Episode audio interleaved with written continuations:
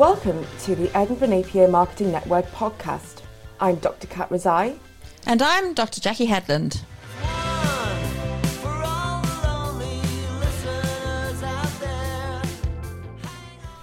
Today we are speaking to one of the UK's advertising industry legends, Neil Christie. Neil, who recently stepped down as Wieden and Kennedy London CEO, shares his insights with us on how marketing has evolved and what it takes to survive and thrive in this exciting and challenging global ad industry.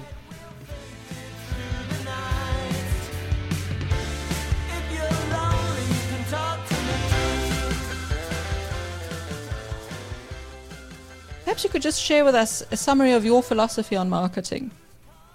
Wow. Uh, a full, I don't. I don't know if I actually have a philosophy. I mean, I, I, certainly I wouldn't dignify it with a term like a philosophy of marketing. I think I have some experience of what works and what what tends to work and what doesn't work, and how to try and identify what's likely to be successful. So, is it gut instinct, or did you learn what works and what doesn't work? Well, I think it's a, a combination of, of experience, understanding of media and platforms and understanding of people's behavior. And then I think in terms of how that's creatively applied, yeah, there's a there's a degree of creative intuition that comes to evaluating things because you can never really know how something's going to work in theory until you apply it in the real world. How did you actually be- become good at knowing what works, what doesn't work, or actually being brave enough to take those chances? It's partly just experience, learning on the job, and also partly keeping up with what's being written by practitioners and academicians, you know, analysts who are looking at, at marketing and communications and, and keeping abreast of the latest thinking and what people are learning and what the the evidence base says about how things uh, can influence people. So you actually apply quite a lot of data and analysis to all your decision making. It's not just I feel like this could work. You actually spend a lot of time analyzing the details. I think it's a it's a bit of both. You can't you can't I don't think you can predict the future using data, but you can understand how things have worked in the past. But there is there is no as far as I'm aware, Although, although you'll find some people who will claim that they have methodologies that will predict how things will work in the future, I, I would be very skeptical of any research company or any any proprietary system or process which aims to be able to predict the effectiveness of advertising communications. You know, any any more than anyone can predict which film is going to be a hit or uh, or or which product is going to is going to be successful in the real world. You don't really know the- theory can't predict what's going to happen in, in the real world. How have you managed your clients' expectations? Because one of the really difficult things about advertising is actually measuring its success. How have you dealt with that in your career? yeah, it's very hard, uh, and and it very, it's very complicated. And if a client, uh, well, clients have often asked me, can can we guarantee that something is going to work? The answer is no, we can't and there is there is no methodology that that can do that. We can learn from what's worked in the past, and we can we can make judgments based on that. Sometimes you you have to operate based on what you you feel is going to be successful, and and that can be more of a that can be more of a gut feel than something that you can base on data and evidence. Can you give us an example of a campaign where you've applied these aspects of your thinking? Yes. Uh, I remember, uh, this is a while ago now, but I specifically remember we were doing a campaign for 3 Mobile, the network. And we had come up with this idea which involved a dancing Shetland pony. Um, so the the way that we had chosen to position 3 was as the best network for mobile data. Uh, and that seemed, you know, based on the information we had, that was appealing to the, the kind of people that we wanted to reach. It was, uh, it, it wasn't occupied by anybody else, and it was something that uh, we felt was uh, appropriate for three. So, so how how do you represent? Yeah, how do you represent that? How do you communicate that idea? Uh, and we said, well, the thing that most people are using the data for is watching daft videos on YouTube and, and just finding fun things on the internet. It's not It's not something functional or useful or rational. It's silly stuff. And rather than just reflect that and say, well, we can show the sort of, uh, we can show examples of the kind of silly stuff that people look at on their phones, we said, well, let's create something which is inherently silly and viral and becomes hugely popular and gets shared amongst people. So our, there, there, was no way we could predict exactly, you know, unless unless we had used some famous celebrity, which we couldn't afford to do. There was no way we could predict exactly what that was going to be. So we came up with an idea of using a a moonwalking Shetland pony. Uh, and the I remember the client phoned me up. It was actually in the middle of the night because I was abroad, and said to me, "Can you guarantee that um, if we make this ad, a moonwalking Shetland pony is going to be successful?" And I said no, I can't. But I believe that it will be successful. And again, you couldn't we couldn't test it in advance because we had to we had to make the thing and have the Shetland pony actually look like it was moonwalking. Because if you just said to somebody, "Do you think a, a moonwalking Shetland pony would would be brilliant?" They'd say, "Well, I don't know. Show me."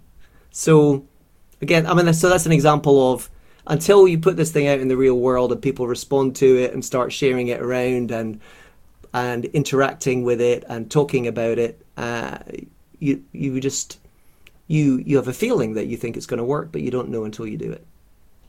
Thank you very much. It's very insightful. I remember sharing that uh, many years ago, and I adored it so much. Um, See, it worked.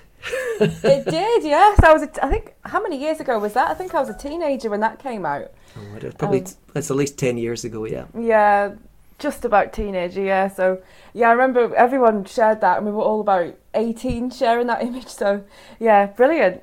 I guess what I'm quite interested in is about the provocation aspect, and you've just touched a bit on that about the, the way consumer attitudes are these days.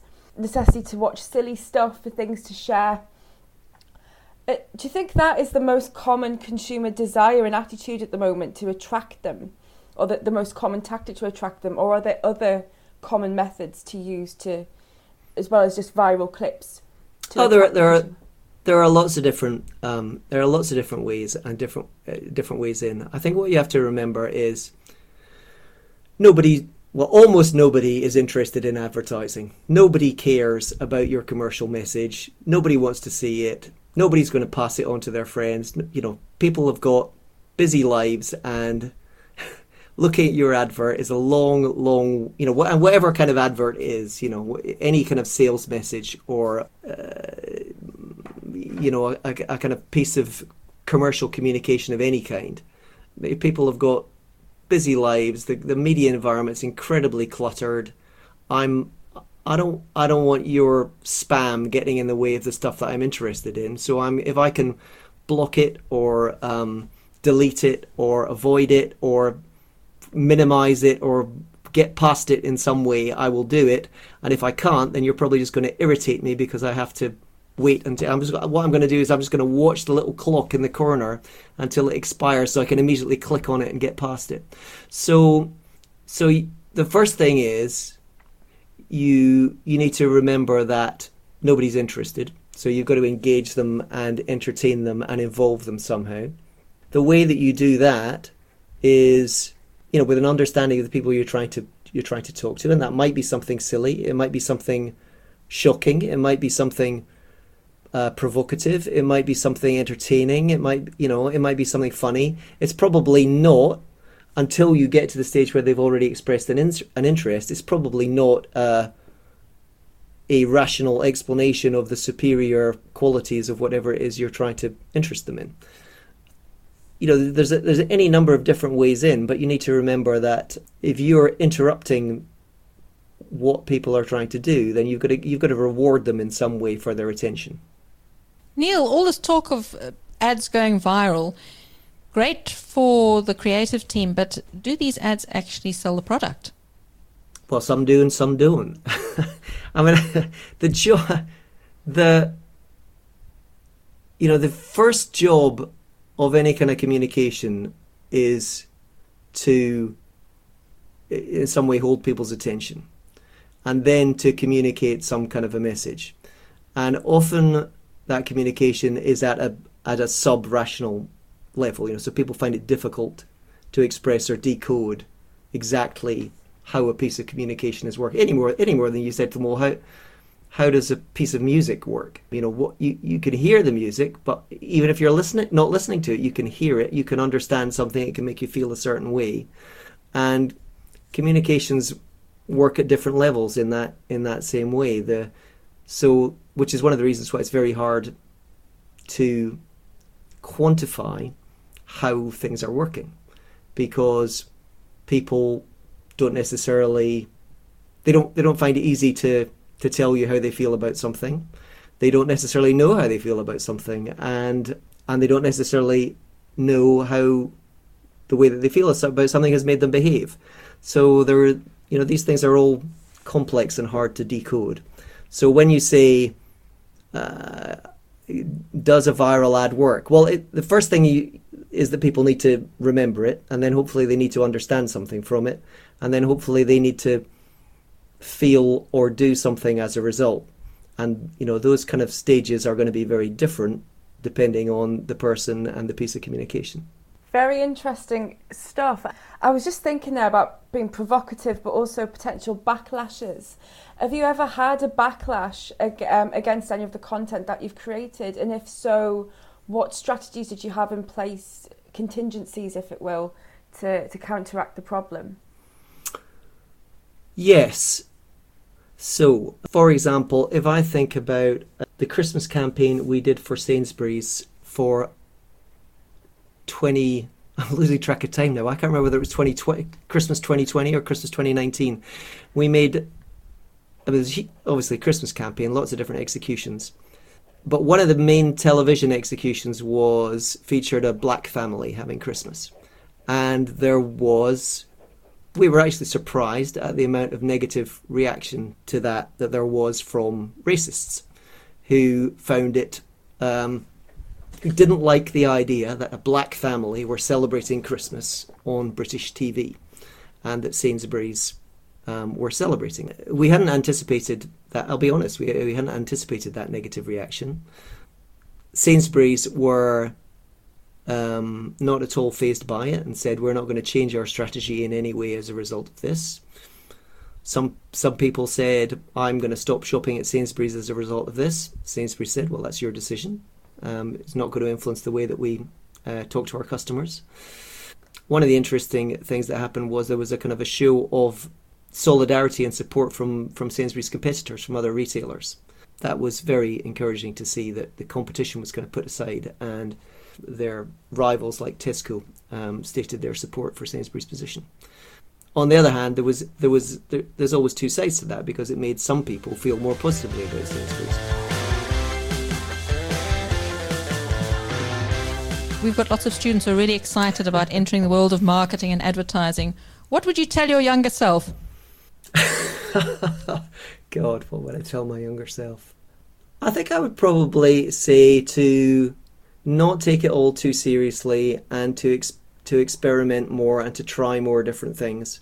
You know, I think back on how I was. I was I was quite, you know, career driven and ambitious about things, and that led me maybe not to try a more you know a wider variety of things. Like i wish i'd spent more time working abroad. I wish i had worked across more different sectors. It might have been interesting to work in on the, on the client side on the advertiser side.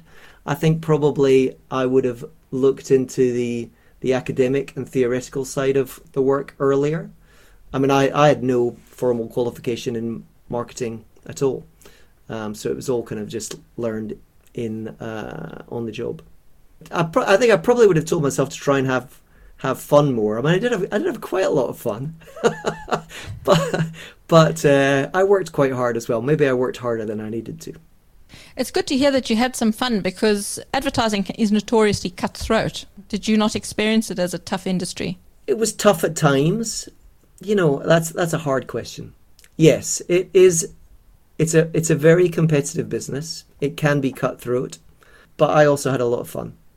Um, it's definitely a an environment where there are lots of interesting, unusual, uh, you know, misfit creative, interesting people uh, that you, you don't find in other businesses. And that's it's the people that really make it fun. And the challenges. The other thing that's brilliant about it, I found, was in the job that I was doing, you see such a varied set of business challenges. You know, you, you can be working on retail in the morning and sports in the afternoon and then toys the following day and then you know, health issues the day after that. So that that kind of variety makes it really fascinating in terms of the different challenges it throws up.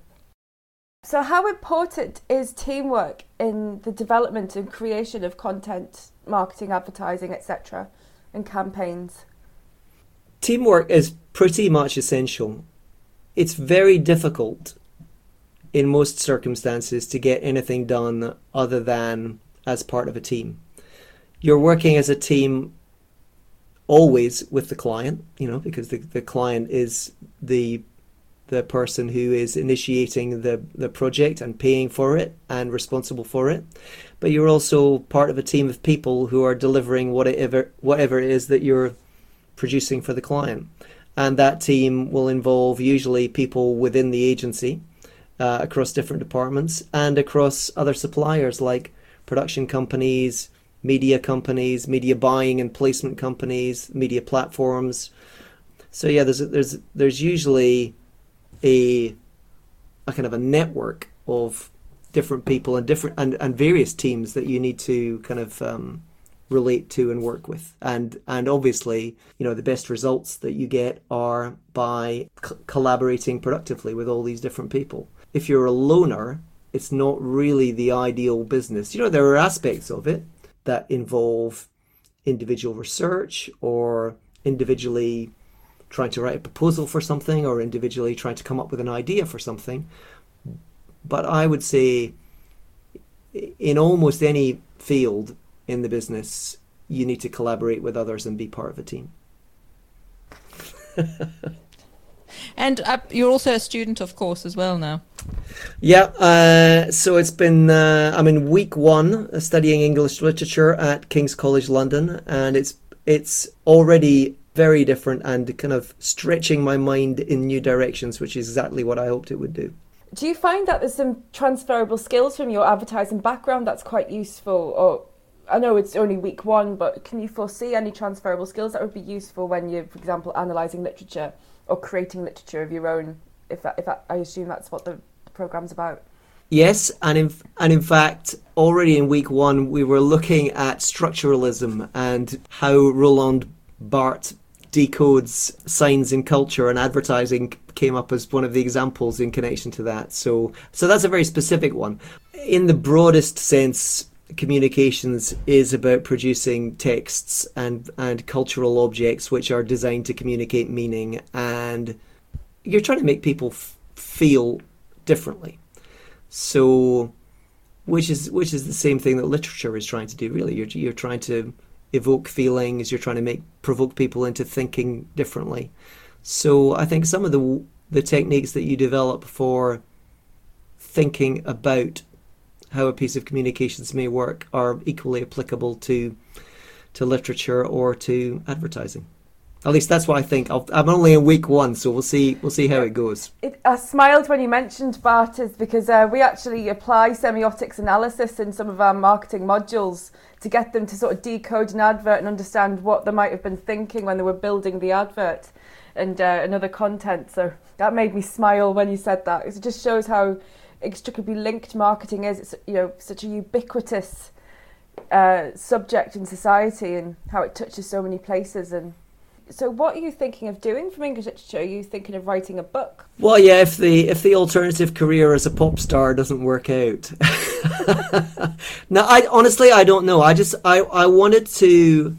I just wanted to try something different, and I wanted to, like I say, I wanted to, I guess, force myself to think in different ways about stuff. I've always been interested in literature and I've always been a big reader. This was an opportunity just to take a detour off the uh, career highway onto something different and see where it takes me. Thank you for your time. I'd love to know about your band though before we go. Yeah. The idea is nice, but um, at the moment it's just a hobby. But you can ch- you can check us out at emperorpenguin.bandcamp.com. You've been listening to Neil Christie, one of London's top ad executives, here on the Edinburgh Napier Marketing Network.